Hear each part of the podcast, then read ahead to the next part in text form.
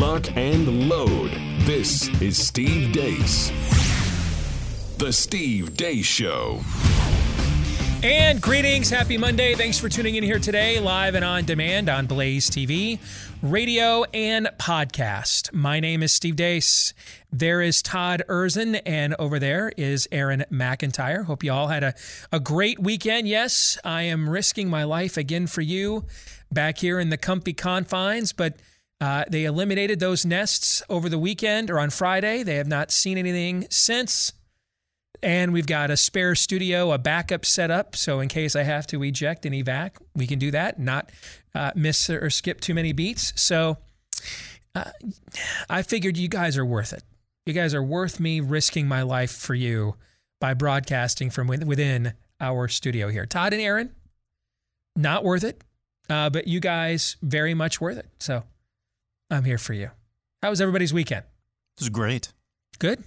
Excellent. Yeah. Well, good. Good. Made the road trip across the uh, Midwest to the old confines of uh, Wisconsin. So yeah, it was good. I'm getting I'm getting emails from uh, people that are both fans of Arkansas and Oklahoma State and alums. Yeah. That want to know what uh, what uh, uh, Junior Erzen, Junior Miss Erzen's decision is on where she will be continuing her path to the future Olympian. At which of these respective universities? Do we have any news on that front yet? the decision has been made, but I'm not allowed to say it. She's going to be making it public within the next 24 hours, I think. All right. All right. I got I mean I have I had a person who's an Oklahoma State alum try to send in a last minute email to remind us remind you that uh, the Boone Pickens Trust Fund is very available during this NIL era. Hmm. So something that uh, maybe the Erzen family wants to, uh, maybe want to ride his coattails now As instead you know, of Steve Deace's. I'm all about his, coattails. His coattails are a little, a tad more substantial than mine. I would guess. I'm running from Yellow Jackets in my studio, and uh, he passed away a multi, multi billionaire. Right, so just a tad broader eh, coattails. Tomato, movie, tomato. Right. Your movie hasn't been released yet, so that, I'm, that I'm is, betting on the come. That is true, and uh, the good news is we are getting restarted with that film here very shortly, uh, within the next month or so, it looks like. So, i uh, heard from the directors uh, on Thursday. Uh, they are over the COVID. They both sound strong and they are very eager uh, to get started uh, with this film. And I keep forgetting to ask you off air about the casting because the last time we talked about it, mm-hmm. you threw us a nugget that is so interesting to us. So, I got to ask you again off the air. Yeah, I, will give you the, the, the answer I have right now, which is the delay is going, I believe, and we all believe, to help us in the casting front. Now, this will be an expensive delay. I mean, we were already ready to begin rolling cameras. Uh, our, our sets are fully constructed, and now we have to pay for the space for them to remain so for well over a month and everything else. So, on the cost standpoint, this movie just got uh, not insignificantly more expensive, but you know we will handle that. On on the casting front, though, I do think it'll be a benefit because now we don't have quite the uh, the the corner the deadline coming around the bend that we had before. So at least that's what we're hoping, and we'll find out here in the next few weeks. So we have two main roles in the film uh, to still cast the two most dominant roles, including Nefarious himself. So, uh, but the good news is that train is is rolling again. It's been restarted. It's it's heading down the track. So we are excited about that. We're excited to hear from you what you think about what we think. Steve at stevedeace.com is how you can email the program. The um, the guy who sent to my house or gal for that matter. Don't want to misgender anybody. Whoever it was that sent to my house for Sunday delivery, and this did happen yesterday whoever it was that sent to my house for a Sunday Amazon delivery a beekeeper outfit, a full regaled beekeeper outfit. Whoever did that, I am both impressed and I want to harm you. right? And that's how you know that was a victory, my friend. Um, you made my wife laugh. I'll tell you that. Okay. She got a big kick out of that. All right. Big ass Amazon box arrives at the house on Sunday. Not that I just casually gave out my home address, by the way. And we, I'm like, I didn't order anything. Open it up, and it's a full, I mean, head to toe, the helmet, hat, whatever that thing is called, and everything. Full head to toe beekeeper outfit. Chef's kiss, man. That now, is, you can multi-purpose this thing. Did you see the school board recently? The guy who showed up in one of these. I. You know what? I had forgotten But about that, go. but there you go. You're Yes. the next guy. Yes. Uh, that was a masterful Trumpian level of troll. Masterful. All right. So, and I, I still want to harm you. All right. Steve at stevedeace.com is how you can email us unless you're going to send me more beekeeper outfits. Do not. Uh, you can like us on Facebook where I will lie to you. Again, some of you need to be made aware of the fact I'm lying to you openly. All right. I'm not bearing false witness. I'm just openly lying, and I'm honest about that in order to um, trick. I'm sorry, um, uh, honor uh, fake books algorithm. I'm giving it the narrative that it wants. So just take a 180 degree difference. Whenever you see hashtag Facebook approved takes, it's 180 degrees different from what I normally think. I- Okay. my wife for the second time, like, she's like, "Are you looking at this, Todd? This is the great. I work with him. I know." He's like, "This. He's never been better than this." He's never been better. He's gave up telling you the truth, and he's really gotten better by just flat out lying to people now. Yes. Uh, we tell you what we really think on Twitter uh, at Steve Deace Show, or you can look for my name on MeWe, Parler, Gab, and Gettr. And if you'd like clips of the show that are free of both censorship and also uh, free of cost to watch, uh, rumble.com slash Steve Deace Show. I saw Rumble hit a major milestone uh, for uh, for traffic uh, uh, a few days ago. So congratulations to Dan Bongino and all the team over there at rumble.com slash Steve Deace Show. Of course, Monday, uh, our good friend Bob Vander Plaats returns and he is somebody that once uh, almost successfully ran for governor in Iowa on using the power of the executive branch of the governor's mansion to put a check and balance on other branches or other entities of government that have decided that the Constitution just doesn't matter any longer.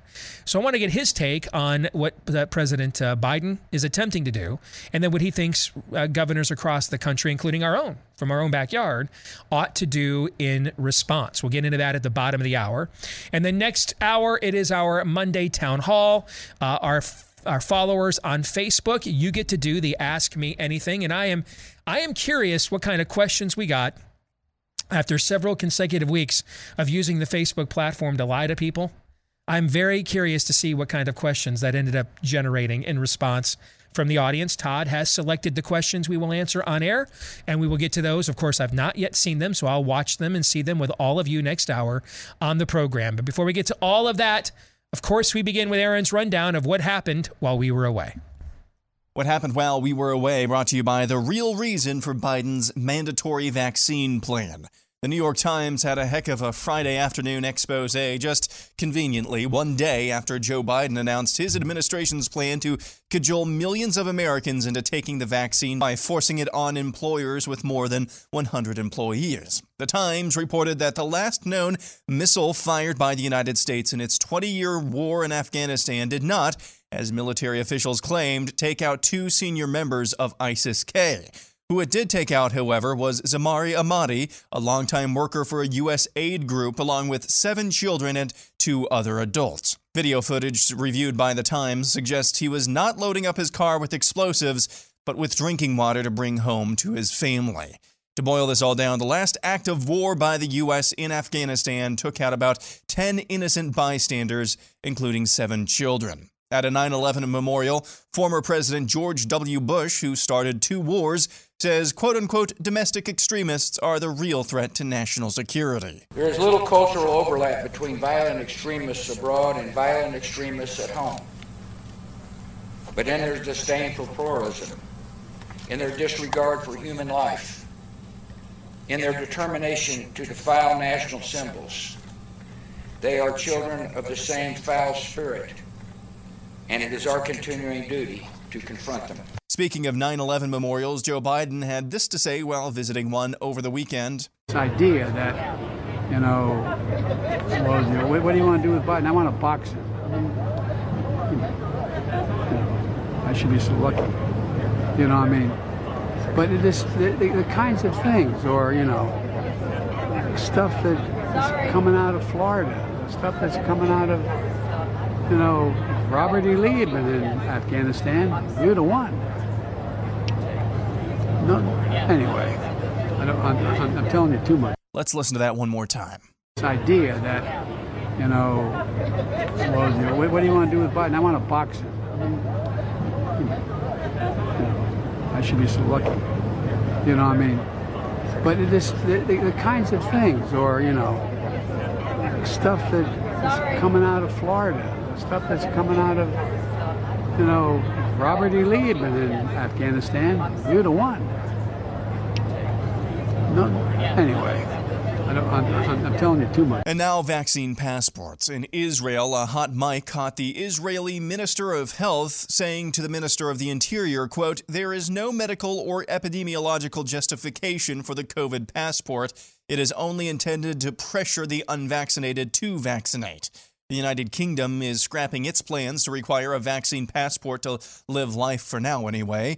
This comes after months of public outcry and demonstrations against such measures across the pond. Meanwhile, back at home, the Surgeon General had this to say about the Biden administration's mandated vaccine plan. The data tells us that these requirements work to increase vaccinations. Number two, a lot of businesses are actually relieved that these are going into place, and we've heard a lot of feedback from the Business Roundtable and others that this will help create safer workplaces. In New York, Lewis County General Hospital in Lowville announced Friday they will not be delivering babies later this month because dozens of staff members quit rather than get the mandated COVID 19 vaccines. The newest Trafalgar Group poll of Biden's vaccine mandate plans shows 59% of respondents believe what he's doing is unconstitutional. 46% support state governors' opposition to the nationwide vaccine mandate, and 56% believe Biden's actions are setting a dangerous precedent. Jen Psaki, your thoughts? Why is it that you're trying to require anybody with a job or anybody who goes to school to get the COVID 19 vaccine, but you're not requiring that of migrants that continue walking across the southern border? But it's a requirement for people at a business with more than 100 people. It is not a requirement for migrants at the southern border. Why? That's correct. Go ahead. A new study from the University of California finds teenage boys with no underlying medical conditions are six times more likely of ending up with complications from myocarditis from taking one of the Pfizer jabs than they are of ending up in the hospital with COVID 19. And finally, for something completely different, catastrophe averted. What we're watching is a video taken at the Miami Hurricanes football game on Saturday showing a cat dangling precariously from the upper deck of Hard Rock Stadium while a group of fans gather below with an American flag unfurled ready to catch the cat. Well, they caught the cat, who then proceeded to scratch and claw the living daylights out of his saviors. And that's what happened while we were away. Aaron's montage brought to you by Home Title Lock. How much equity do you have in your home? Don't find out the hard way when cyber thieves uh, they take it from you and you go to use it and it's not there. This is called home title theft. Cyber crime experts are warning about it as one of the fastest growing crimes happening right now. And here's how it goes down. Uh, first, cyber thieves search hundreds of public databases looking for high equity homes because that's where our home's title, our home titles are often kept these days.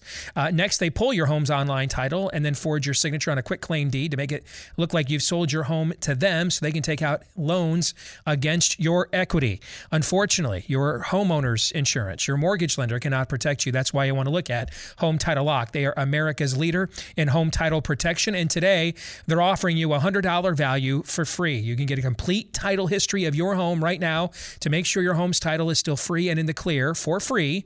Normally, that's 100 bucks, but it's free to you today if you register your address at HometitleLock.com. Again, that is HometitleLock.com. Today in the overtime, we are conducting this poll on our Twitter account right now at Steve Deace Show. Today in the overtime, we will discuss the results that'll be finalized here in about an hour. We're asking you how many of you are willing to lose your job over the Biden attempt at a vaccine mandate.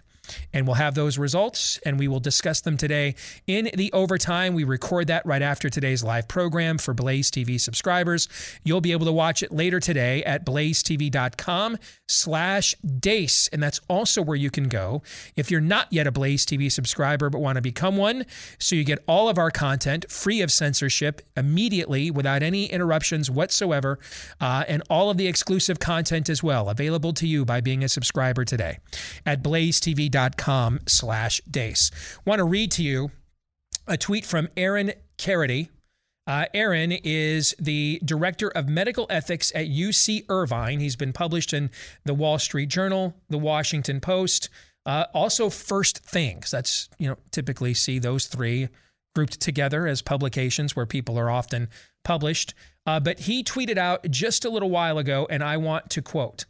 Um, I missed it. I lost it. Just a second. Here we go. Whereas evidence is mounting that vaccine efficacy is waning with time and new variants, there is no evidence that natural immunity for COVID recovered for the COVID recovered has waned at all during the 20 months of the pandemic, including against new variants. So, there, to me, there are two methods to push back.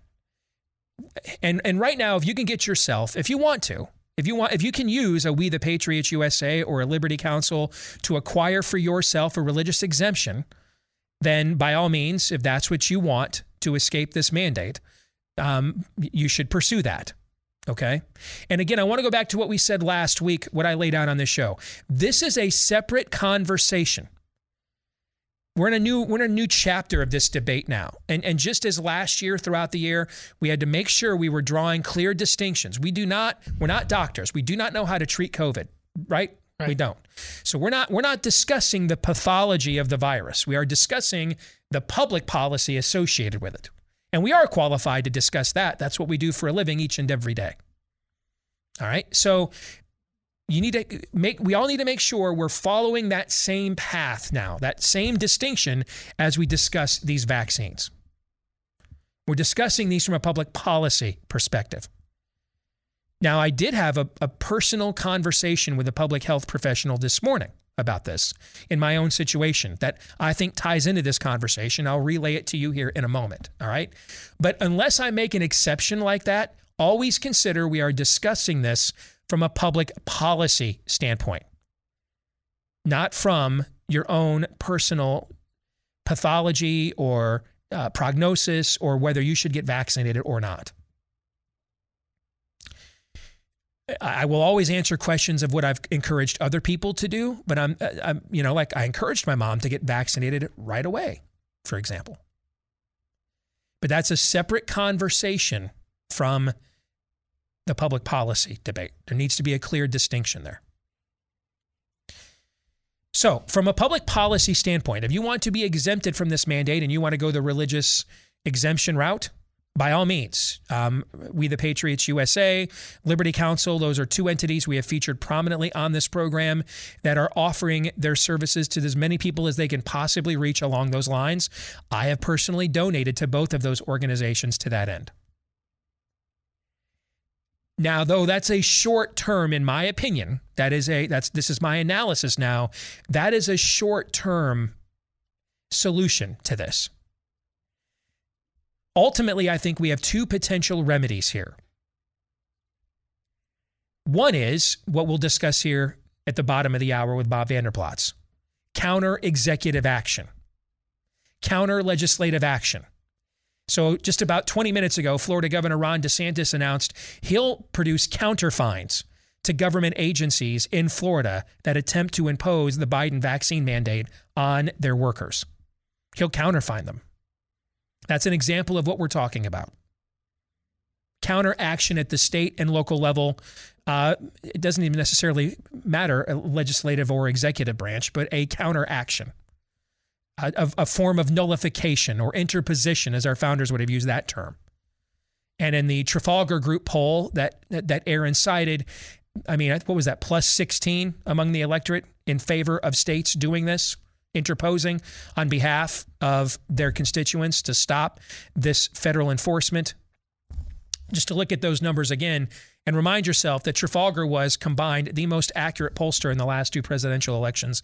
And what it found was uh, those who thought Biden's attempt to mandate this by executive action was unconstitutional was plus 29, meaning 29 points more people thought it was unconstitutional than it was. Those who supported state level nullification or interposition was plus 16. Those who considered this a dangerous precedent for any president to set was plus 26. It's it's hard to get that sort of approval on anything other than do you think the sky is blue and is ice cream good these days, right? Yes. But you got it here on this. So to me we have two long-term remedies. The first is counteraction at the state level. Here's the second. We have to we have to win the argument on natural immunity. Because just as there's a distinction here between the public policy and then what's good for you on a personal health basis, there is two different public policy arguments happening. The first is the constitutional argument. The second one is well, what it, medically are do we are we justified coloring outside the lines here? Right? Because those in favor of this point out, hey, George Washington forcibly vaccinated soldiers during the Revolutionary War. Now, you're talking about a far different time, primitive level of science compared to what we're dealing with here. But but the argument does stand that there are the Constitution is not holy writ. I agree with that. So did the people who constructed it. That's why the first thing they did after they finalized it, they amended it. They amended it. That's the first thing they did. They amended it 10 times. We call it the Bill of Rights. It's not holy writ. The, you know, Moses didn't come down from Mount Sinai with a third tablet and it was the U.S. Constitution. It's not holy writ. Remember, it was written for us. We weren't written for it. So, absolutely, there are moments in time where situations are so serious, something that we had not encountered before or some new threat to the human condition that didn't wasn't around at the time that they they they pontificated this. These things emerge. That's why there's an amendment process. That's why there's a convention of states an article 5 convention process. So yes there absolutely are points in time in history where things that right now we don't think or the uh, the original intent of the constitution did not anticipate need to be addressed. We live in an imperfect world. That's why, to me, I actually think we have to win this second argument. We need to win the natural immunity argument.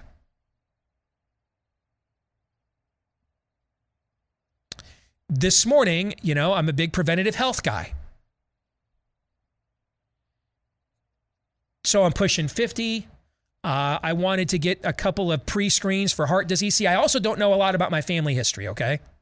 Because as you guys know, I was born to a 15 year old mom. I don't know much at all about my biological family, but they're all Sicilian, so you can probably guess dietary habits by and large genetics all right probably not the best all right a lot of high fat foods a lot of starches a lot of pastas right okay so i decided to go over and and get a preventative heart health a, a consultation done today. All right, in order to get you know a couple of you know fundamental or pretty run of the mill heart disease pre screens like a calcium scoring, but this is what I had to do first, right? So I I I really liked the gal that I saw this morning. We had a great conversation about my situation and heart disease and dietary habits and everything in particular. She showed me a couple things I didn't previously know because I am a unique case again in that I have a very high fitness level. Um, so my BMI score is not accurate, so they have to go by a different score where they look at what they call visceral fat, meaning the the amount of fat on your body and where it's located as to how that pertains to your uh, to health dangers up against your muscle mass ratio, right? So really good. So what I liked about this is we were drawing distinctions. It wasn't just you know one size fits all. You're in a box, right? I got treated as as an individual name, Steve, with individual lifestyle issues, choices, decisions, etc. And so I thought this is the fi- finally I found somebody I'm going to broach this topic with. So she also did not ask me about COVID, didn't bring it up at all. I brought it up to her, and I said to her so my wife and I both had confirmed cases and recoveries with COVID around the 1st of May. Do you have any data about post COVID post COVID recovery vaccination in terms of how it relates to the volume of adverse side effects because we're not re- we're not reintroducing an inert form of the virus you've already had. We are in, we are reintroducing the spiked protein the virus produces that you've already beaten. We're doing totally different methodology of vaccination. So I told her flat out, I am concerned. I'm, I'm, I'm heavy into research, and she could tell by the questions I asked her about my own situation. And I said, I'm concerned about reintroducing that spiked protein into my body. Do you guys have any data on this? Well, to make a long story short, and her and I went back and forth. It was very polite and very professional. One thing she said, though, that I think all of you should know, and she works within the largest medical system in the state of Iowa. She said, because she mentioned to me that they have some of their own professionals are leery of getting these vaccines, particularly if they already had COVID, she told me. And she goes, while being a staunch advocate of the COVID vaccines overall, she did say internally, we do encourage people that have had COVID to wait at least 90 days before getting the COVID vaccines. And this was the first official recognition I can think of that I've been in front of in this country of trying to balance the interest of and the realities of natural infection vis-a-vis COVID therapeutics. She also said it's going to be it's probably going to be about a year till we get the data you want. We're just now getting a handle on the efficacy of, of the, the, the, of, of, of natural immunity and how it has stood up. And now we are just now getting a handle on truly how many people have been previously infected. We're behind on that. Um, she said to me the rush was to get therapeutics and vaccines out for people up against a previously unknown virus of, of, unknown origin as soon as we can. We're just now getting caught up on what this means for people of, of who have who are post-infective. I appreciate that honesty as well.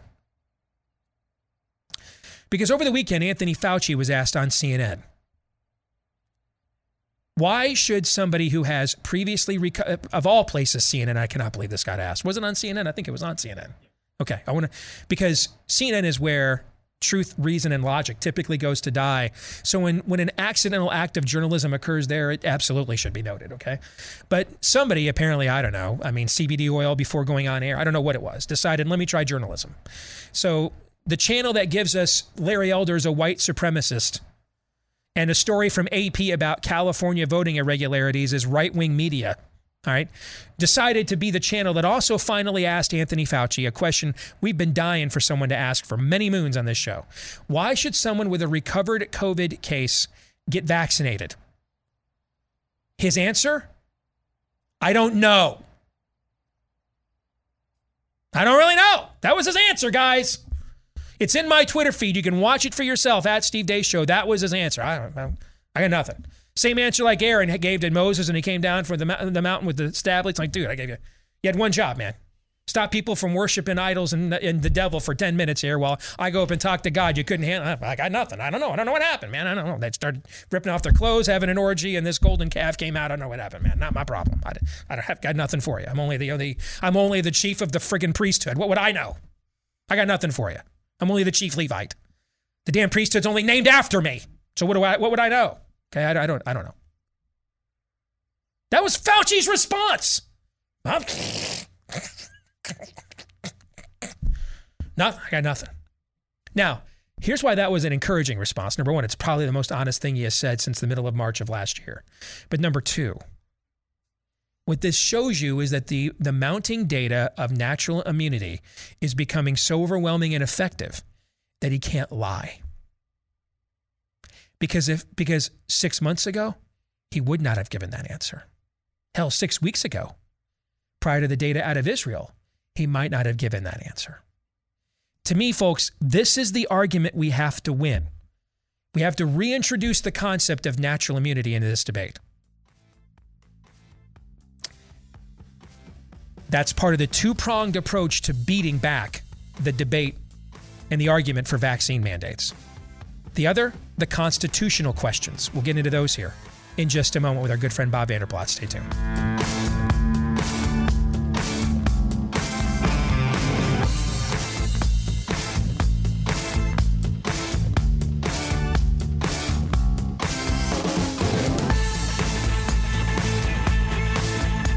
So earlier this morning, Federal Reserve, not that we haven't already seen this with our own eyes and felt it in our own uh, pocketbooks, uh, going shopping at the grocery store in the last couple of months, but Federal Reserve put out a warning this morning about continued inflation.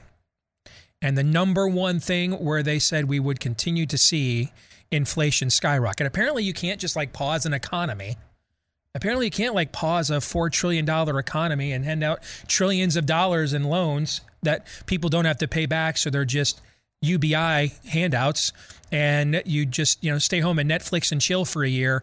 Apparently that doesn't work. That doesn't that doesn't work.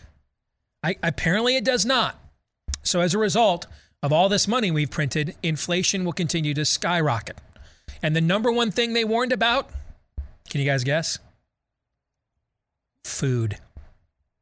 The number one thing they warned about. They said food, energy, and rent. Food was number one. So again, if I'd if, if I'd have been talking about my Patriot supply in September of 2019 and said, guys, you never know. You never know when they're not going to have TP for the bunghole, Beavis. You just never know when that might happen to you. And y'all would have laughed like Bob Vander Plaats next to me is snickering right now. Okay? Y'all would have laughed until about March of 2020. Then, literally, poop wasn't funny, was it? All right? It wasn't funny then because it happened. Right? Remember how giddy you started being this time last year when you go to Costco and actually would see the toilet paper on the pallets? Right? You thought Steve Deace was a handful? Wait till you get a load of prepper Steve Deace. Yes. you never, I'm telling you, the next time it might be food. That's why you want to get a four week emergency food supply from our friends at My Patriot Supply. You can save $50 on that right now. Uh, breakfast, lunch, dinner, drinks, even snacks, a total of 2,000 calories a day. So you and every member of your family will not go hungry and they won't deliver it in the Doom Prepper van. It'll be delivered discreetly to your door and with the proper storage, it will last for up to 25 years. Again, get the four week emergency food supply for each person in your family right now when you go to preparewithdeace.com. Again, that is preparewithdeace.com. Let's welcome in our snickering friend here next to me, Bob Vander Plaats from the Family Leader. Good to see you, brother. How are you? I'm doing really well. It's good to be back with you guys. It's been a while. It has been a while. I've heard we had some wasp in here. We uh, we had German yellow jackets, and they were nasty. And that is not fun either. I no, it is not at all. It was not fun in here. Although you got a big laugh at my near death experience. Well, I got a big laugh at the reaction to your near death experience, but uh, I'm glad everything's safe. I so want to go Joe Pesci. Do I amuse you like right now? but I won't. Okay. Yeah, wasp free. I love it. Anyhow, good All to right, be back. So let's to me, the, the vaccine mandate debate and defeating this. Sure. Uh, I think we there's there's a there's a three pronged way to counteract this. One immediately is people can, if they want to. Again, you may do your own your own situation and look at your own risk profile I'm diabetic. I'm 55. I'm 61. I'm morbidly obese. I'm I'm I'm I'm 60 with a history of heart disease. You may just decide I, am just I just need to get it. That's a we're having the public policy debate is separate from your personal health choices. We're trying to give you we're trying to give you a personal choices. health choice. That's right. Okay. What we're talking about is if you want to escape this mandate there's three ways out. One is the religious exemption route, and that's where organizations like We the Patriots USA and Liberty Counsel that we've introduced you to can help with that. The second I just discussed, and that is we've got to bring natural immunity back into the conversation. I talked about a healthcare appointment I had just this morning, and I asked the healthcare professional what her views were, uh, if she had heard anything, and she's a specialist on increased volume of side effects with those who get vaccinated after a recovered COVID infection. And she admitted to me they don't have a lot of good data on that. They're behind in in figuring out how efficacious natural immunity is, how many people were actually uh, really infected with it. Well, to me, that's where what, what, what Israel is showing about the how natural immunity is superior to the Pfizer vaccines immunity. We have to win some form of a medical argument here, and to me, reintroducing tried and true natural immunity is one way of doing it. The third is what I wanted to talk to you about because this is right in your wheelhouse. So, about a decade ago, you nearly pulled off a massive upset in a gubernatorial election with largely running on a singular issue. And that was that the state Supreme Court of Iowa did not have the power to redefine marriage in the state. Now, our state constitution explicitly forbids the courts from making law, it explicitly forbids this. So, it wasn't like th- this was a gray area. They are explicitly forbidden from from mandating orders of the magnitude that change law in mm-hmm. Iowa. They did this anyway, in clear violation of their enumerated scope. And on those grounds, you ran for governor under the under the under the suggestion that as governor, my job would be to execute these laws. I don't execute Supreme Court edicts as law.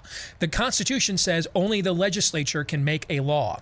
Therefore, until the Iowa legislature speaks on the question of what is the definition of marriage, I will I will hold up what the legislature has already said is the definition of marriage and and and will defy what the court said, right? now we have the, everybody in the Biden administration knows what they're doing is unconstitutional. They know this. They're not even trying to make the case that it is. So then, what are the remedies here? And I think this is now where we need counter executive action, like what you said you were willing to mm-hmm. do against the state Supreme Court. So there, there's been 14 governors that have come out across the country, Republican governors saying, we're going to sue the Biden administration over this. But in the meantime, should they be enforcing this edict on their people? No. And I believe you bring up a very good point. Uh, as a matter of fact, I've already had uh, a text message back and forth with our governor, Governor Kim Reynolds, who is a bold and courageous governor. I mean, and she does not want to enforce the edict by the Biden administration. And all the governors are basically coming together saying, we're going to sue the Biden administration. But here's the thing you have President Biden issuing an executive order, ma- an unconstitutional executive order mandating a vaccine mandate. We already talked about making your own personal choices. That's not his. We don't live under a dictatorship. And so, since we believe in states' rights and the 10th Amendment, why not have the governor say, no, I'm going to issue my own executive order? Uh, we're not enforcing that. And in the meantime, we're going to have a lawsuit. So, how this relates back to 2010 when we did this, I said I'll issue an executive order on day one of my administration, basically to say we're going to uphold the law of one man, one woman marriage until the legislature either redefines marriage or the people of Iowa vote differently, but we're not allowing the court to make this decision for us. So it wasn't like, hey, I'm I'm now the the, mm-hmm. the person in charge. I get to do the mandate. No, we're just restoring the process. Mm-hmm. So what Kim Reynolds, uh, Kristi Noem, Ron DeSantis, these other governors, what they could be doing is saying, no, we're issuing our own executive order until the process plays itself out. But right now, we know, and the process here is a lawsuit by saying this is completely unconstitutional. You do not get to do this to our people. I think it makes a lot of sense. And I think the people in individual states are waiting for those leaders to take action. The fear, and I get the fear, is these governors saying, wait a minute, I'm already pointing my finger at Biden for issuing an executive order. Now I'm going to issue one. Two wrongs don't make a right. Hear what I'm saying. But your executive order is right to hold his executive order that's wrong in check. So it it's wrong for a bank robber to point a gun at the teller, Sure. right? Okay.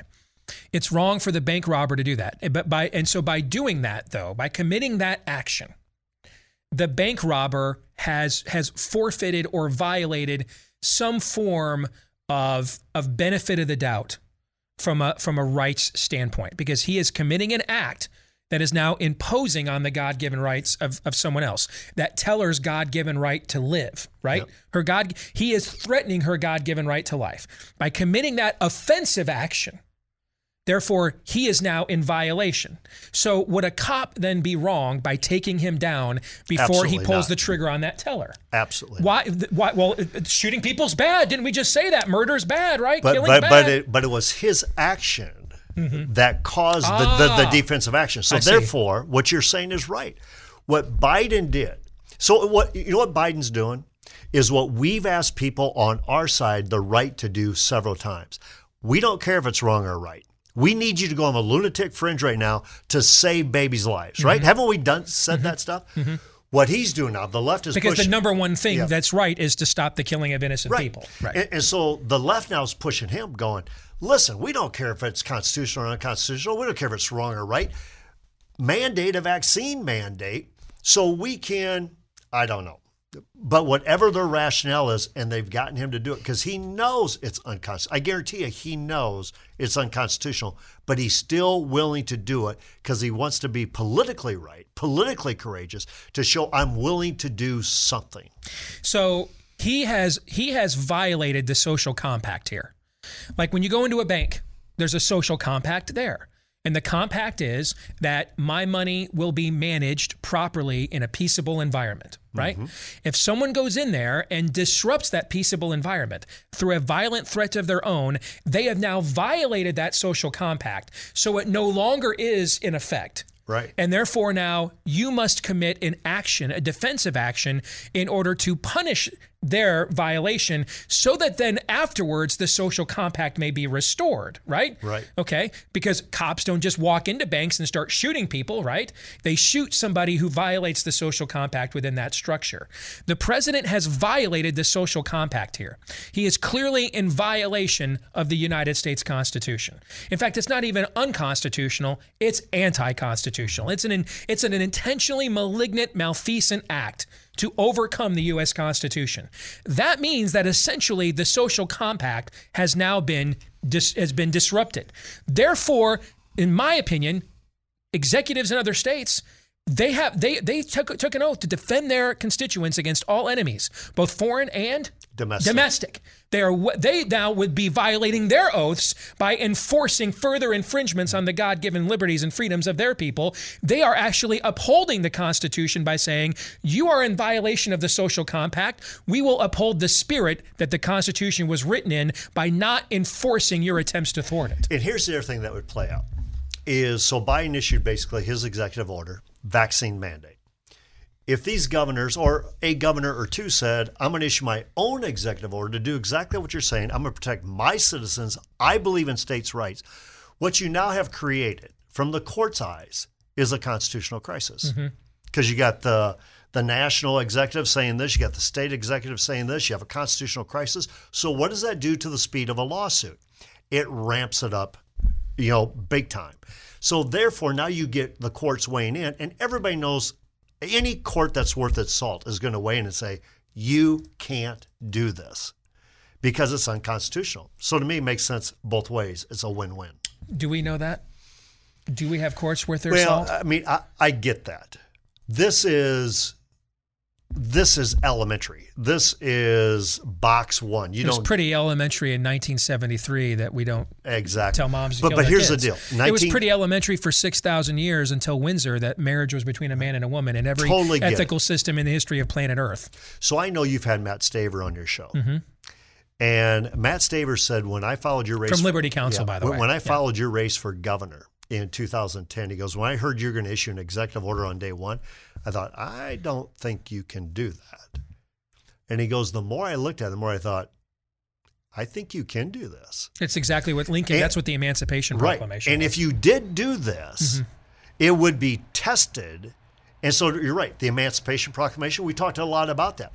To me, in 1973, the biggest fail of all is when Nixon, who was under all the garbage of his presidency at that point, when he didn't issue an executive order of his day saying, "Not on my watch." you're or at least this." how about the other 49 governors? Exactly. Hey, this is a Texas case. We're not we're not we're not doing that Amen. in our state's borders. And to me, this is what the people are looking for. They're looking for leadership.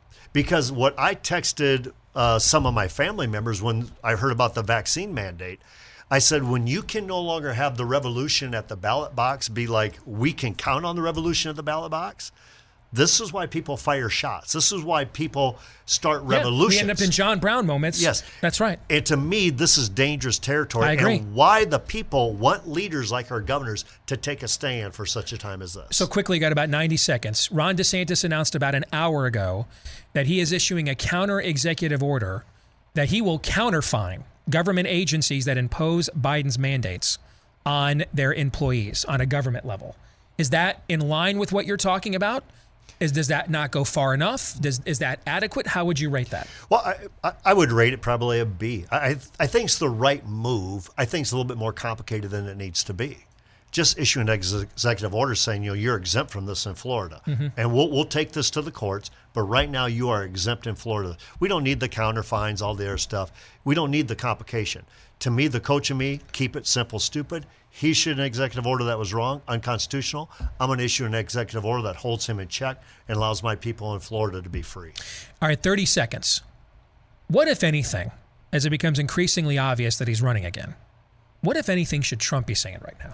I think Trump should be encouraging these state governors like crazy. As a matter of fact, immobilizing his base or activating his base to encourage these governors, not to bully the governors, but to encourage the governors, do the right thing here. Hmm. You surprised at how quiet he's been about this?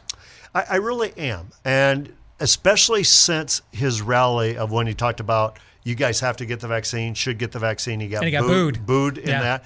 And he's taking credit for the vaccine, Operation Warp Speed, all that stuff.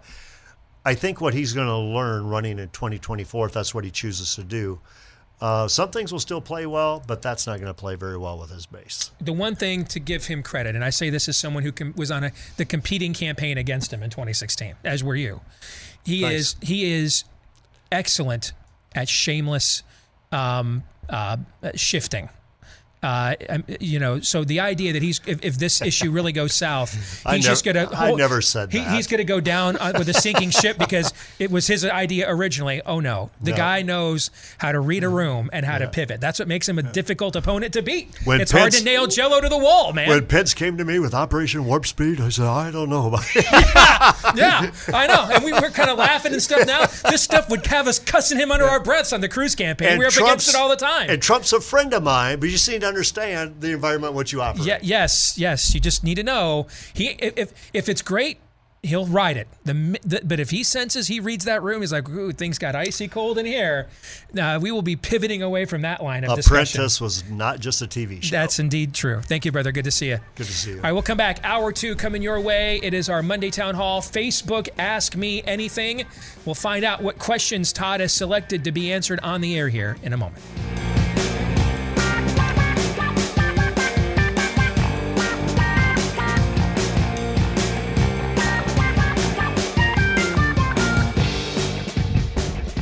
Back with hour two, live and on demand here on Blaze TV, radio, and podcast. Steve Deace here with Todders and Aaron McIntyre. And all of you, let us know what you think about what we think via the stevedeace.com inbox. You can access that by emailing the show, steve at stevedeace.com. That's D E A C E. Like us on Facebook, where you will get lied to by me with our hashtag Facebook approved takes, brought to you by the regime. All right. So we lie to you on Facebook and then we tell you what we think everywhere else at Twitter or on Twitter at Steve Deace Show. And then look for me, Steve Deace on MeWe, Parler, Gab, and Gettr. Rumble.com slash Steve Deace Show is where you can go as well to get clips of the show that are both free of censorship and then also free to watch. And if you are a podcast listener, boy, do we appreciate you. You played a huge role in the explosive growth of this show for the last couple of years now. Please keep it going. Give us more and more five star reviews if you haven't already. Hit subscribe or follow on your podcast preference. Uh, thank you to all of you that have done those things for us already. Uh, you guys again have played. You're the you're the you're the quiet MVPs here of this show. So thank you very much. Uh, we're going to get to our Monday town hall here in a mo- moment. Brought to you by though our friends at Patriot Mobile. Do you find yourself turning on the news, feeling more and more hopeless? Spending on crazy open borders, more mandates, lockdowns, inflation, and the list goes on and on. You know, there is something we all can do. When there is an option to do business with companies that believe what we believe, take full advantage of it. And that's what you get with Patriot Mobile, America's only pro America wireless service provider. They offer the same broad nationwide coverage as the big boys that hate you because they have the exact same towers that all the major name brands do. Plus, though, they've got plans that fit any budget, and their 100% US based customer service team provides exceptional customer customer support. More importantly, they share your values and they will never give the profits you give to them to those causes that are attempting to end us, but those that are attempting to preserve our way of life as well. That's why veterans, first responders, they get even bigger discounts from Patriot Mobile. And right now, if you go to patriotmobile.com slash Steve, again, that's patriotmobile.com slash Steve or call 972 Patriot and use the offer code Steve. You'll get a free activation and there's always other discounts going on as well. Again, at patriotmobile.com slash Steve or give them a call at 972 Patriot. Well, I am fe- I, I am curious to see, after weeks of lying to people on our Facebook page, what kind of questions do we generate in response to the paradigm shift over there? So, for our Monday town hall this week, Facebook followers, you get to ask me anything. Todd, you went through the questions this week. Did you see anything that stood out to you? Like people were suffering through PTSD, were unsure what questions to now ask since it's all about the hashtag Facebook approved takes. Did you notice anything like that? It's pretty much one topic and one topic only from many different perspectives perspectives that is dominating their level of concern. Okay. And you have selected the questions? I have. And I've, of course, not seen these. I like getting hit cold and live with questions. So, Aaron, let us begin. We'll begin with Ryan Ead, who says If you were eating a steak, what kind would it be and how would it be cooked? What two sides would you li- have with your steak? Same questions for Todd and Aaron. Now, that is not the topic. It is not all about steak, but that's how we're starting off because there's going to be plenty about what's to come. Okay. Um, I'm a ribeye guy. I like ribeye a lot. It would be medium for me. I don't. I, I like it. I like it really pink and juicy. I don't like it like you know. Uh, I don't want to you know eat a heartbeat, so it would be medium for me. It'd be ribeye. Although I went to a new sports bar here in town uh, to dinner on Friday, and they had that. Um, what's it called? Uh, is it wagyu? Is that what it is? Oh, wagyu beef. Yes. Yeah. They had that there for a steak, and I'm like, I don't know. Do you go to a sports bar and get a steak? Really? But the waitress was like, I'm telling you, all we do is salt and pepper this thing and cook it at the temp you want. I'm telling you, it is as good as what you're going to get at a lot of higher end steakhouses here in town. So I took her word for it. And boy, howdy, was she correct. It was phenomenal. I could not believe how good it was. All right, just salt and pepper, how tender and everything it was. So, um, you know, that, that may be higher on the list I just have never seen that. I've never had a chance to eat that before. But for me, a, the ribeye is the go-to, um, and medium. And for the sides, um, man, a couple places here in town have phenomenal risotto. I love that for a side. But you've got the standard baked potato. Yeah, I'm a big uh, baked potato guy. But you know what? When you go to Fleming's, they have phenomenal onion rings. So getting that for a side. So it would be, depending on what mood I'm in, two out of those three. Uh, I would go uh, New York strip, medium rare. And sides, I'm going to be a little bit more steak specific focused. Those accoutrements that uh, really kick those up a notch, not like potatoes. But I would go with um, uh, mushrooms and horseradish. Uh, I, I'll take. I, they're smaller cuts of meat, but they're still. I think they're the most delicious. Is uh, basically any type of of actual fillet, mm-hmm. and then I'll take. I mean, I'm. I'll be ugly American here. Uh, just give me, give me some uh, French fries and um, I don't know, maybe some coleslaw as well. Uh, next up, this is a two part question.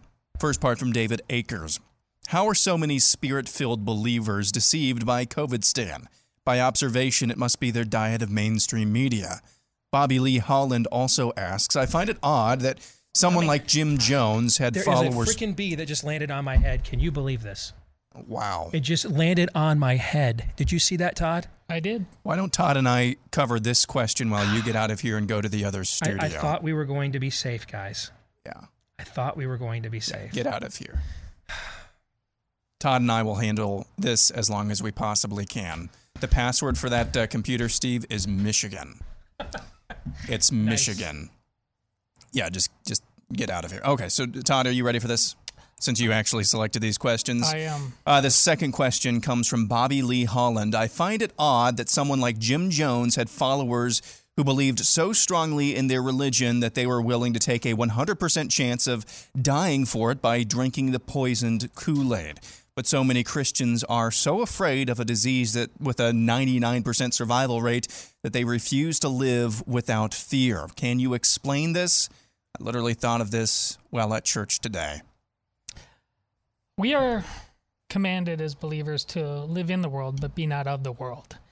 And many of us have failed at that for quite some time now. We've been groomed to look no different, uh, to say, do, and be almost identical to the world at large. N- not, and not for a reason, there are reasons to do that.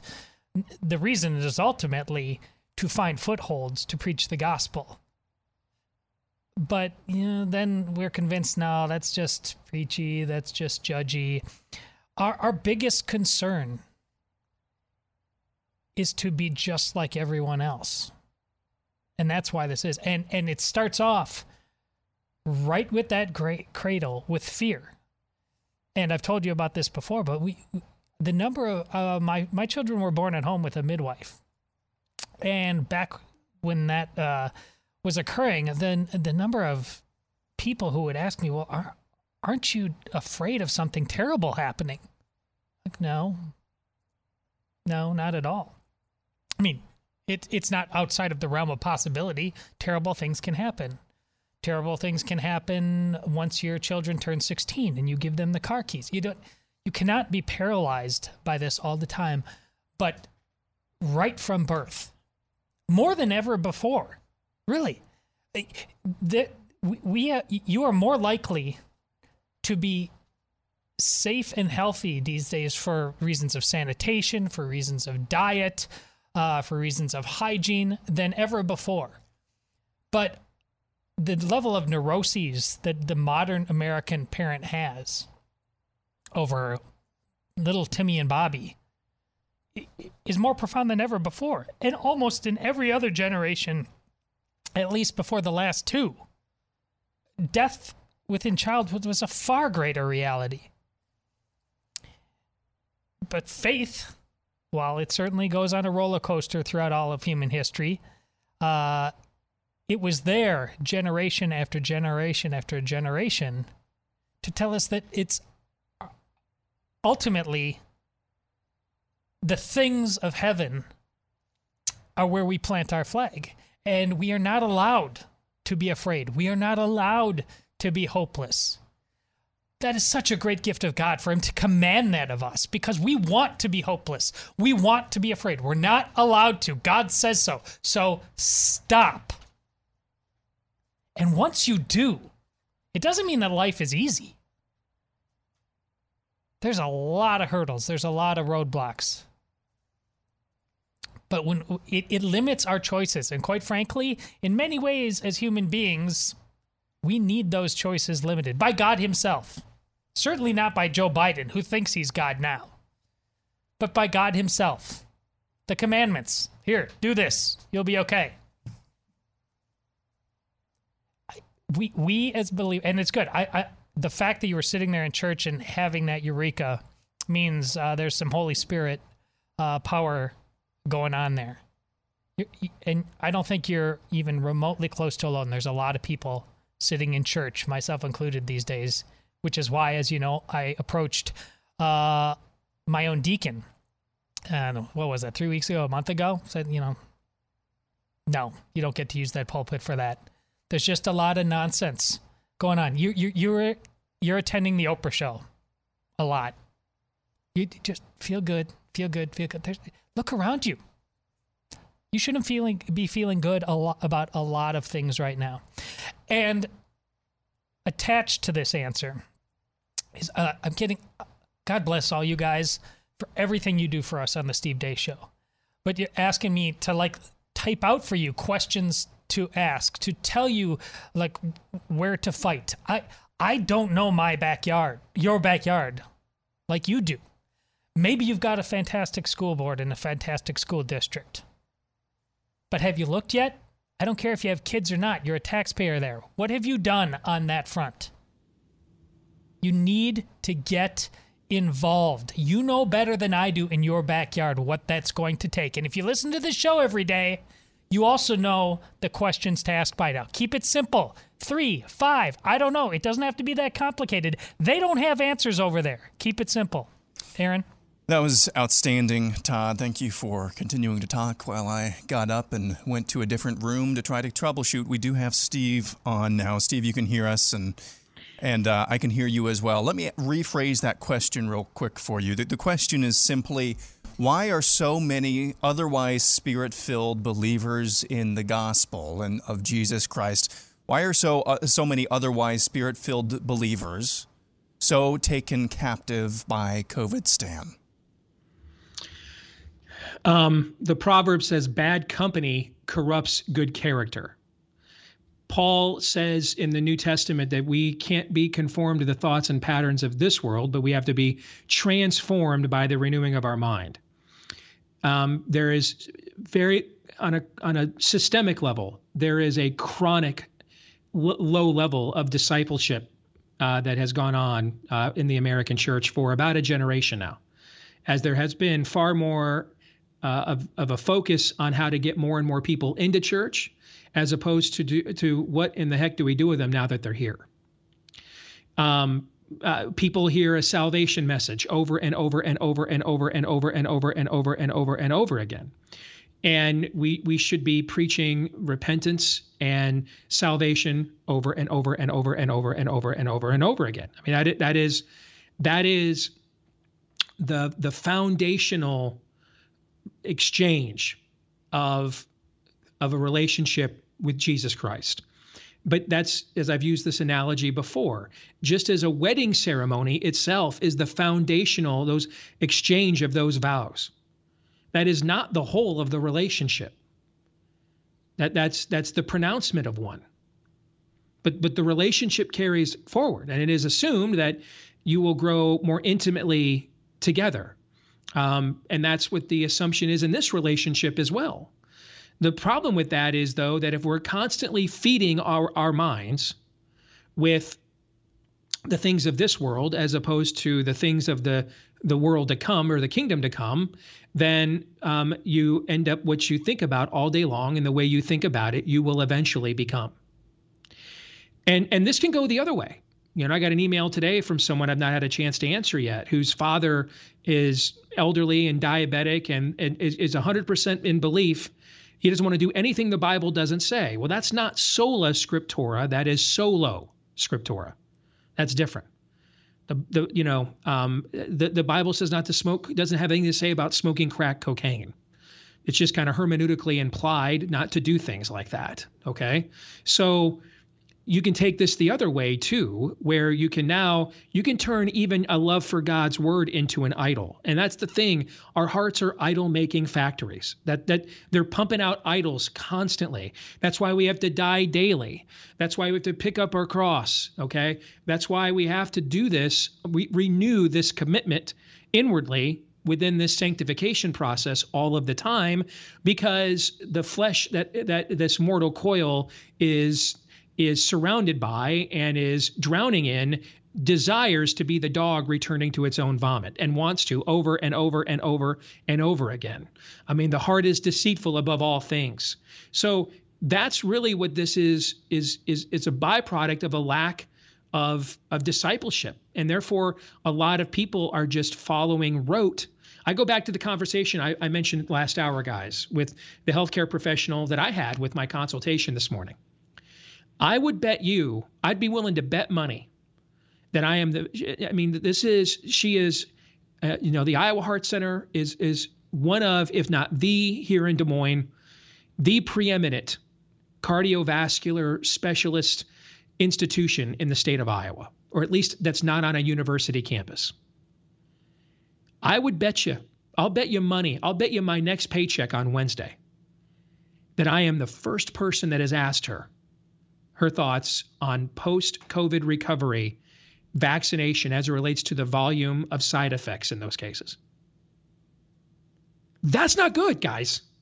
I'll, I'll bet you a, a, community college graduate here that does a, a, a show for the Blaze and I mean that that waiting room was packed today. The parking lot was packed. Heart disease is the number one killer in America by far.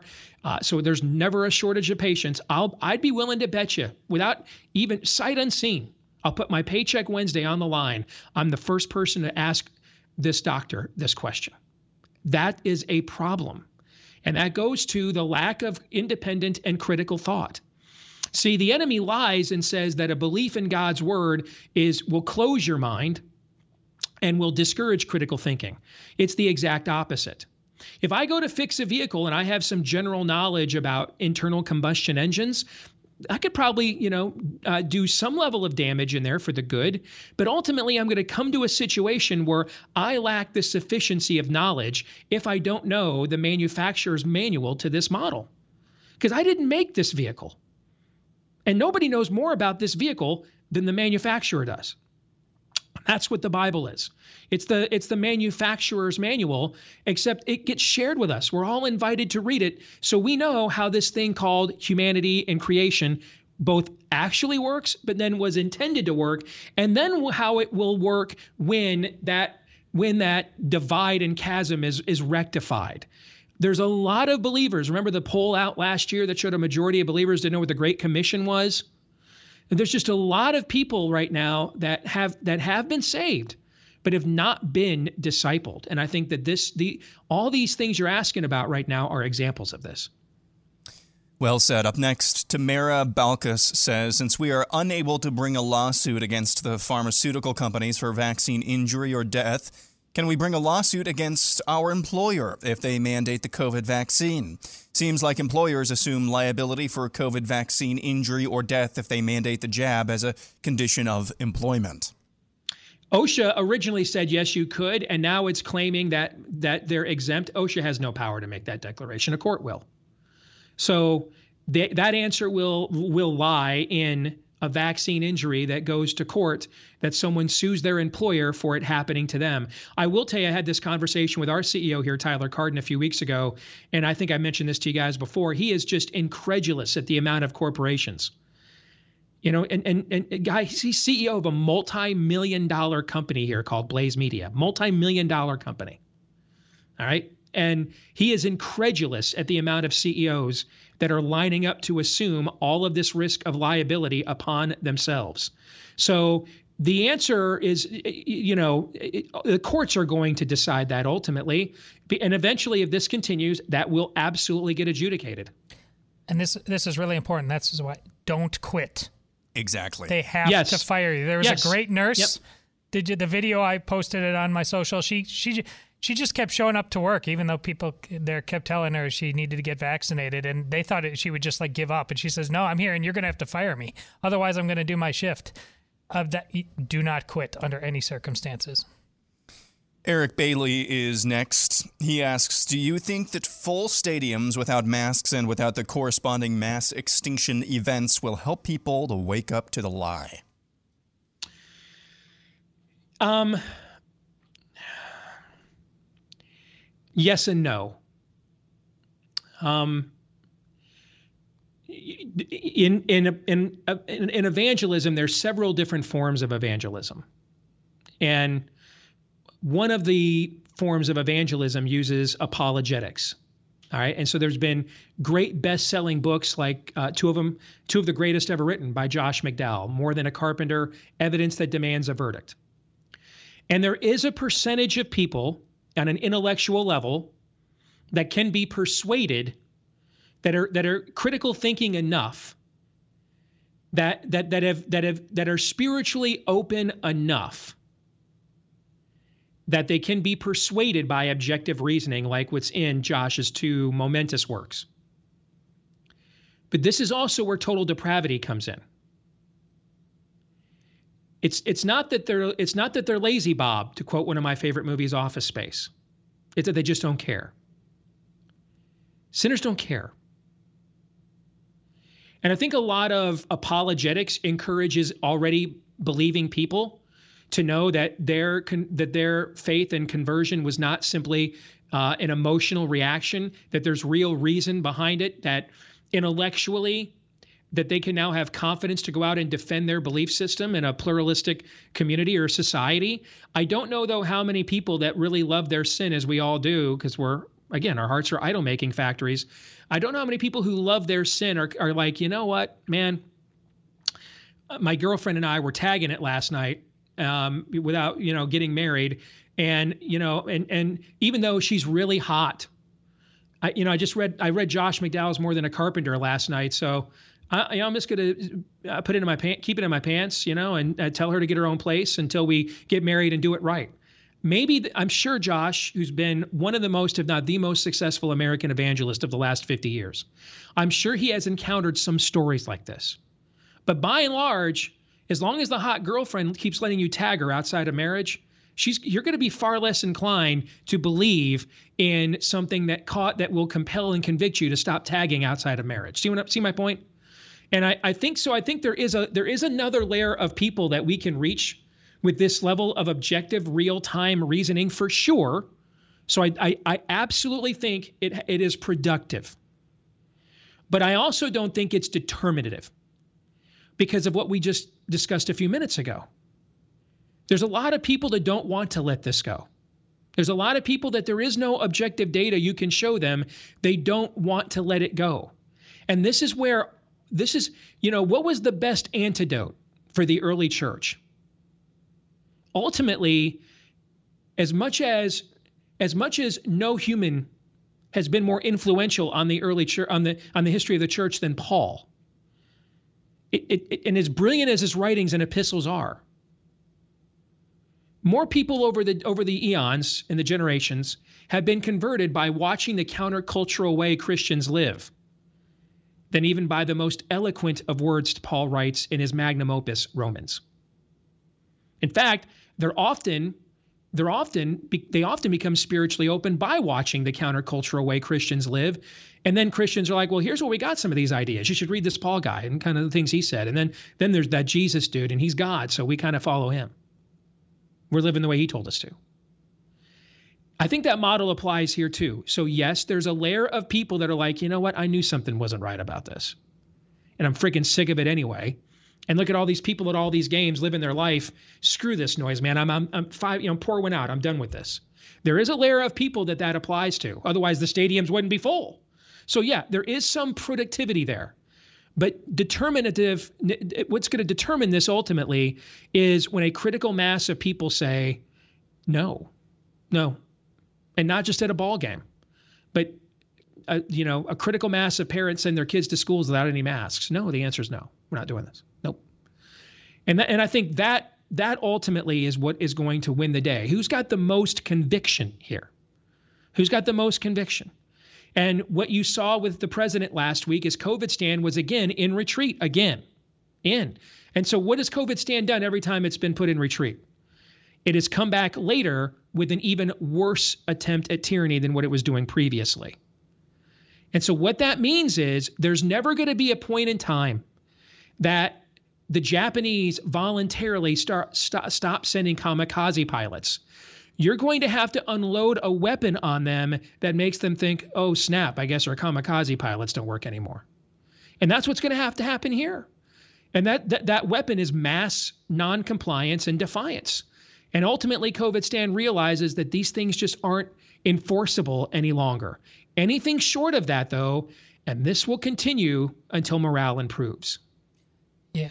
I'm very, very concerned about the bread and circuses aspect of this. We on our side were left with some pretty bad choices.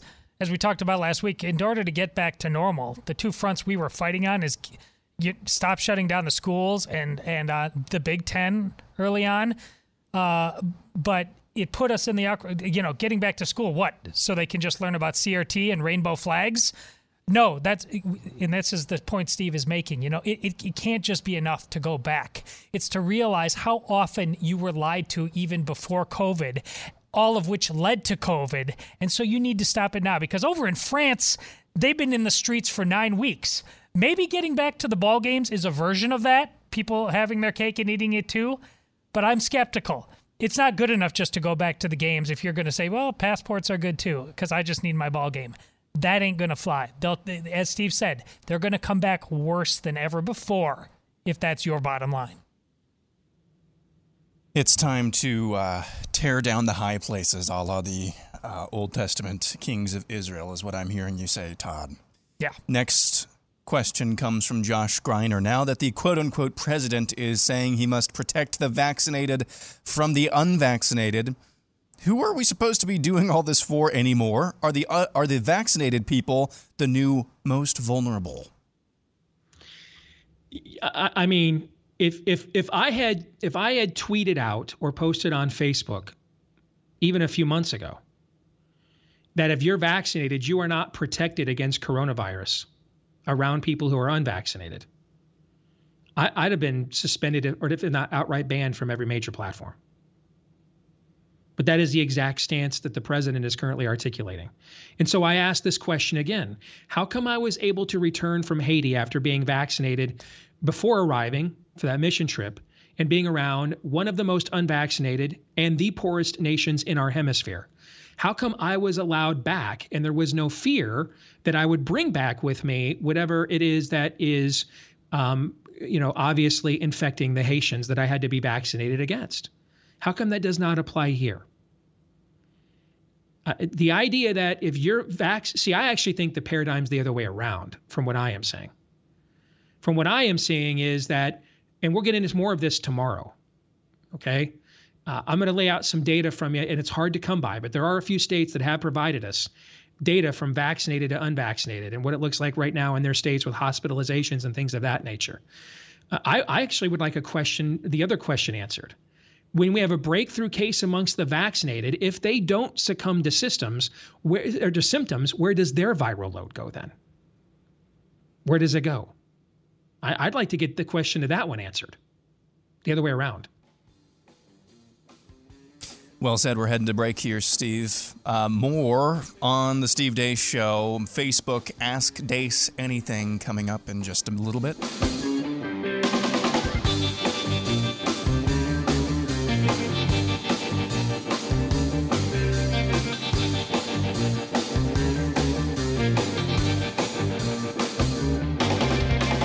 Here again on the Steve Deace Show, where I get to tell you about one of my absolute favorite products known as Built Bar. It is the best tasting protein bar you have ever had, I promise you. And it's about the most nutritious candy bar you'll ever try. Now, they won't call it a candy bar. I just think it tastes like one. It has the same rich flavor and texture as a candy bar, but none of those fillers. Instead, it's loaded and packed with protein, and it is low in carbs, low in sugar, and low in calories. You cannot do better than Built Bar. You can get the variety box with all the great regular everyday flavors like coconut, uh, cherry barcia. Everybody loves cookies and cream. I love mint brownie. Or you can also get their specialty flavors that are phenomenal, like chocolate chip cookie dough, for example. Uh, some of the others we've tried, like birthday cake, you won't uh, you you won't regret this. Go to built.com. Use the promo code DEACE right now, D E A C E, at built.com to get 15% off your order from Built Bar, the best protein bar ever. At built.com and use the promo code DEACE to get 15% off. Let's get back to our Monday town hall Facebook Ask Me Anything. Aaron. We'll go next to Jeff Allen, who says Steve, honest question. We have statistics and hear updates on almost all countries on various COVID data, with the exception of one all too important country, China. We don't see or hear anything from them in the media. What is the state of COVID at the origin of this debacle? My guess is the average Chinese citizen has long forgotten about the virus. That is an excellent question. I and, and let me confess, it has been months since I have checked in on China. Uh, I did it. I did it regularly last year. I have rarely done it this year. Remember, early on, our media was actually citing verbatim the data from China that like 10 people had died, or it wasn't that low. It was just a ridiculous number. And they were citing it verbatim at face value when it was clearly not true. I will tell you that kids went back to school in Wuhan, not just all of China, in Wuhan before they did here. Um, a, a lot of China was not locked down last year. Wuhan was quarantined, but in a lot of other places in China, you could go. Um, you couldn't travel there, but if you lived there, you could even go to a restaurant or a club. Um, they reopened to their public before we did. They tried to reopen their theaters a few times uh, to no avail, and then ultimately were able to get them opened permanently before ours. So um, those might be, and I will. I'll also say that Apple reopened its stores in China before they reopened them here too. And those might be the objective markers that I would look at because obviously governments lie and and communist governments lie even more. So I would be looking at, you know, what's a company that is, um, you know, publicly shared like an Apple? They can't just get away with, you know, lying to millions of, of shareholders and can't open up, you know, the hundreds of stores they have in China if it's not safe what are they doing? Same thing with movie studios and, and movie theaters.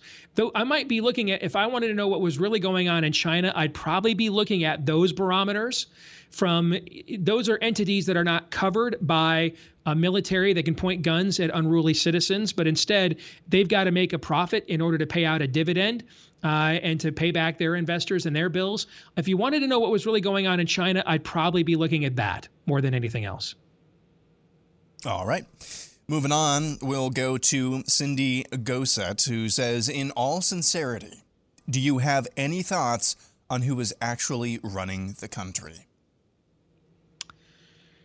Um, I think here this is this is this is this is my brutally honest assessment of the situation. That I I believe a um, a Politburo or oligarchy of administrative entities from uh, the Pentagon to various depart the State Department to DOJ are are basically just running this thing as a cabal. And and Joe Biden is trotted out and brought out when they either think he's had enough. Ad, uh, this isn't a joke. It's what I really believe. When they think he's either having a really good day, and dementia patients have their good days and bad days, when they think he's having a really good day, or they pumped him up with enough stimulants like Adderall to make to give off the appearance of a good day, so that you can have the public posture of a president, like what you see in banana republics or uh, tyrannical ones. But but on a day-to-day grind, it's why you don't see Kamala Harris out there. On a day-to-day grind, I believe the administrative state is running the country. How much Obama? Um, indirectly, a lot because I think a lot of those are people that are um, in, indirectly are direct have direct ties with him and his era. Uh, you know, I don't know that Barack Obama is the voice on the speakerphone like in Charlie's Angels, actually calling the shots. Frankly, I think that if he were, um, I think things would probably coming across a little bit smoother than they currently are. And I think the the haphazard way in which things are often done um, I think is indicative of when you have uh, too many chiefs and not enough Indians, too many cooks in the kitchen. That's that's indicative of different factions that kind of all have an idea of how best to pursue the agenda, uh, particularly as it relates to their particular subsect of it uh, or subset of it, and um, and and their particular mission and goals within that subset. And at times, those things are going to conflict. Uh, so, but but I don't. I I think he has very limited decision making process whatsoever. I, I think he's absolutely a figurehead. You bet. Next question. We will go to Kenneth Rickard, who asks Steve Is Ron DeSantis' strategy of using the mass distribution of monoclonal Regeneron tech and keeping things wide open during the summer surge and initial sweetification, you know, using historically normal strategies to fight diseases spread to increase naturally acquired immunity in an attempt to prevent a similar surge next summer during campaign season? If so, do you think it's a wise strategy? No, I don't believe that. Um, if anything, they were already doing that maybe prior to the the rollout of of, of Regeneron or the monoclonal antibodies. I think I think the rollout of Regeneron and the monoclonal antibodies goes to what I said on this show a couple of months ago, that if you are going to offer, um, a, you know, a, a control group, then you don't just need a counter narrative about how the the current, um, you know, uh, non-pharmaceutically uh, introduced remedies don't work, like lockdowns, masks, things of that nature that you need you can't just say those things don't work. I mean, we can say those things. We're not running a state. 20 some odd people 20 some odd million people aren't relying on me to some varying degree for their way of life. So we can just do that. I mean, we, we can just play defense attorney poking holes at the prosecution's case and pointing out where it is weak and they lack sufficient evidence for a conviction. We can do that. But if we were governing, that wouldn't be sufficient. Because if you're if, if you're going to say those things don't work, remember solutions trumps values. It people respond to bad solutions nowadays more than they respond to values. They they don't respond en masse to just a generic or general proclamation of freedom. We just had that conversation last segment about, you know, even believers getting themselves completely worked over by COVIDstan. You know, people react to solutions nowadays. That's why we can't just win gun arguments on Second Amendment. Okay, well, my you know I believe in the Second Amendment too. My kid got into my gun case, blew his head off. So where's my Second Amendment now? My kid's dead, right? And that's where the other side jumps in and says, "See, see, see. If you didn't own that gun, your kid would still be alive." We need to respond with solutions. Hey, that girl was going to get raped on her campus. She pulled out a gun. The rapist fled, or she pulled the trigger, and now the rapist is dead. So no one else is getting raped by him again. See, there's your solution hey, my elderly grandparents live out in the sticks. They were, you know, uh, 50 miles from a prison. There was a prison break. Their home got invaded. Police couldn't get there 911 for 10 minutes. Grant, thankfully, Grandpa had a shotgun and handled matters on his own. So they're still alive. See, we need to respond with solution oriented language and narrative. The, the gone is the era of just we just assume certain value transcendent value oriented language in our culture. We do, that's why you're watching and listening to a show like this. The vast majority of the populace, including, frankly, too many people that vote the way we do, don't anymore. So we have to have solution oriented language and narrative. So it wasn't going to be just enough for DeSantis to point out masks don't work, because then he'd be dealing with newspaper headlines every day. Look at the sky, look at the skyrocketing case count. If only we were using masks. Well, masks don't work. They come back with, well, even if they work 1%, wouldn't that be better than what we have right now? And off we go. He had to come up with an alternative narrative. That's why I suggested he needed to focus on early treatment on this show a couple of months ago.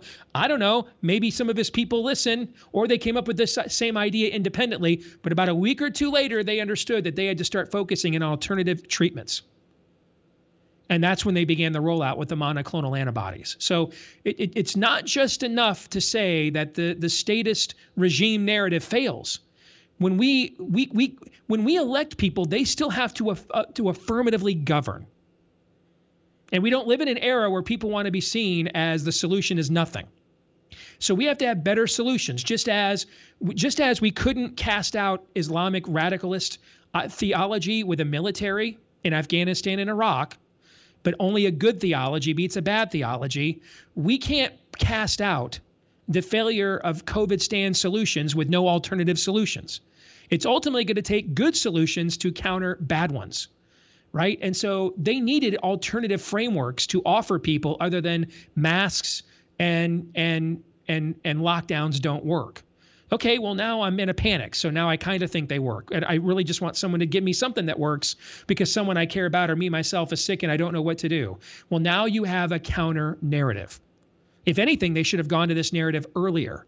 And if anything, they should be more aggressive with this narrative in advancing things like ivermectin cocktails as well as the monoclonal antibodies.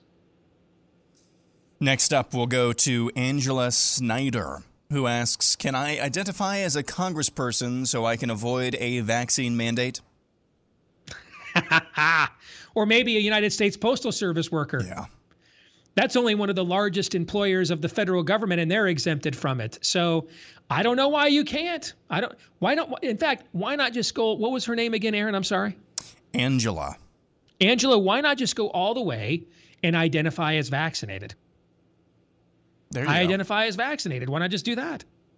It's airtight by their logic. Yeah. I mean, if I, I, I don't, I mean, it, frankly, as someone who has a documented recovery uh, from a case of COVID, I have far more scientific grounds to identify as vaccinated than a man does to claim he has a uterus. And it's not even close. Uh, Spring Olmsted asks Are hospitals lying about vaccinated patients' admissions, especially when Massachusetts and Connecticut have admitted more than 30% of uh, admissions are vaccinated? anything's possible right now. I mean, I, I, don't know the answer to that. And I, I, and we'll get into this more with fake news or not tomorrow. I spent a you know a good deal of time on a Friday afternoon on a beautiful day trying to pour through as many state dashboards as I could before we had dinner reservations. The the amount of states that don't even provide this information is extremely high. And then there is a few states like Ohio that they do provide information about vaccinated versus unvaccinated, but the data they give you is is slanted because it's cumulative. Meaning what they will tell you, and you'll see this tomorrow, what they will tell you is the amount of cases and and, and infections and deaths from the vaccinated since they started vaccinating. Well, that that's not the argument. That's not the argument. No one, not even Todd, if you go back and watch and listen to our shows in January, February, and March, was arguing about the initial promising promising efficacy of the vaccines. Nobody was. That's not the argument. The argument we're having is that over time the trend line is waning. And so I don't, you know, the the the the, the global numbers don't matter. What matters is the numbers of the trend line right now because you're using these numbers to justify imposing on my freedom. And so getting this data is hard. And that that should make you very, very suspicious. You know you should also be suspicious of? Real estate agents who promise you the world. Even somebody with the resources of a Glenn Beck ran into this. A real estate agent that promised him the world and then when the time came could not deliver those results. And he got so frustrated he put out the call to this audience one day and found out that there were actually reliable agents in this audience that could help people like Glenn and others in this audience if we just networked them together and connected them. And out of that frustration and effort, was born a company known as realestateagentsitrust.com. And now this thing has really grown to the point that just about anywhere in the country you want to move away from or move to, we can probably find you an agent that you can trust who comes complete with a fully vetted track record of success as well. So check out again the site. The name kind of says it all, especially for these unprecedented times. Bing. Thank you. Go to realestateagentsitrust.com. Again, realestateagentsitrust.com. All right, two more super, super fast here because we only got a couple minutes left. Uh, we'll go to David Powers. What does a normal tar and feathering take? Like, how many feathers and how much tar per tyrant? Asking for a friend. You can't have too much. That is the correct answer. Let's. How about this? Let's mess around and find out. Yes, that's that's even better. Over the top. Well done. Uh, Christopher Bates finally asks, "Will you be the first in line for an experimental wasp vaccination?" yes. That question was on the table before what happened today, so I think we know the answer to it now.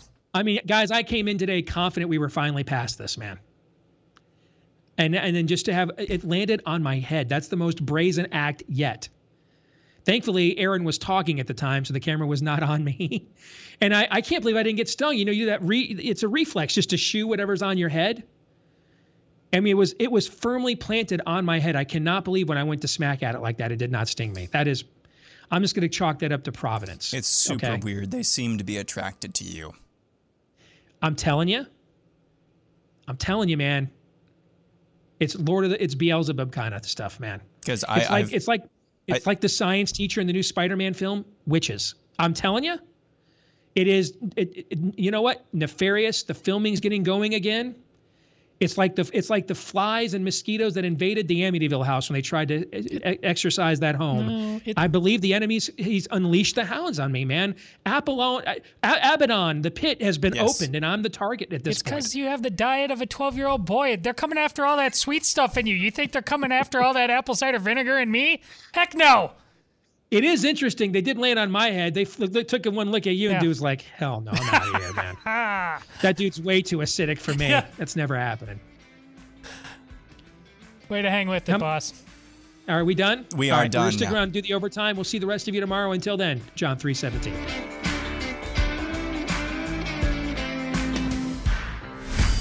This is Steve Deace on the Blaze Radio Network.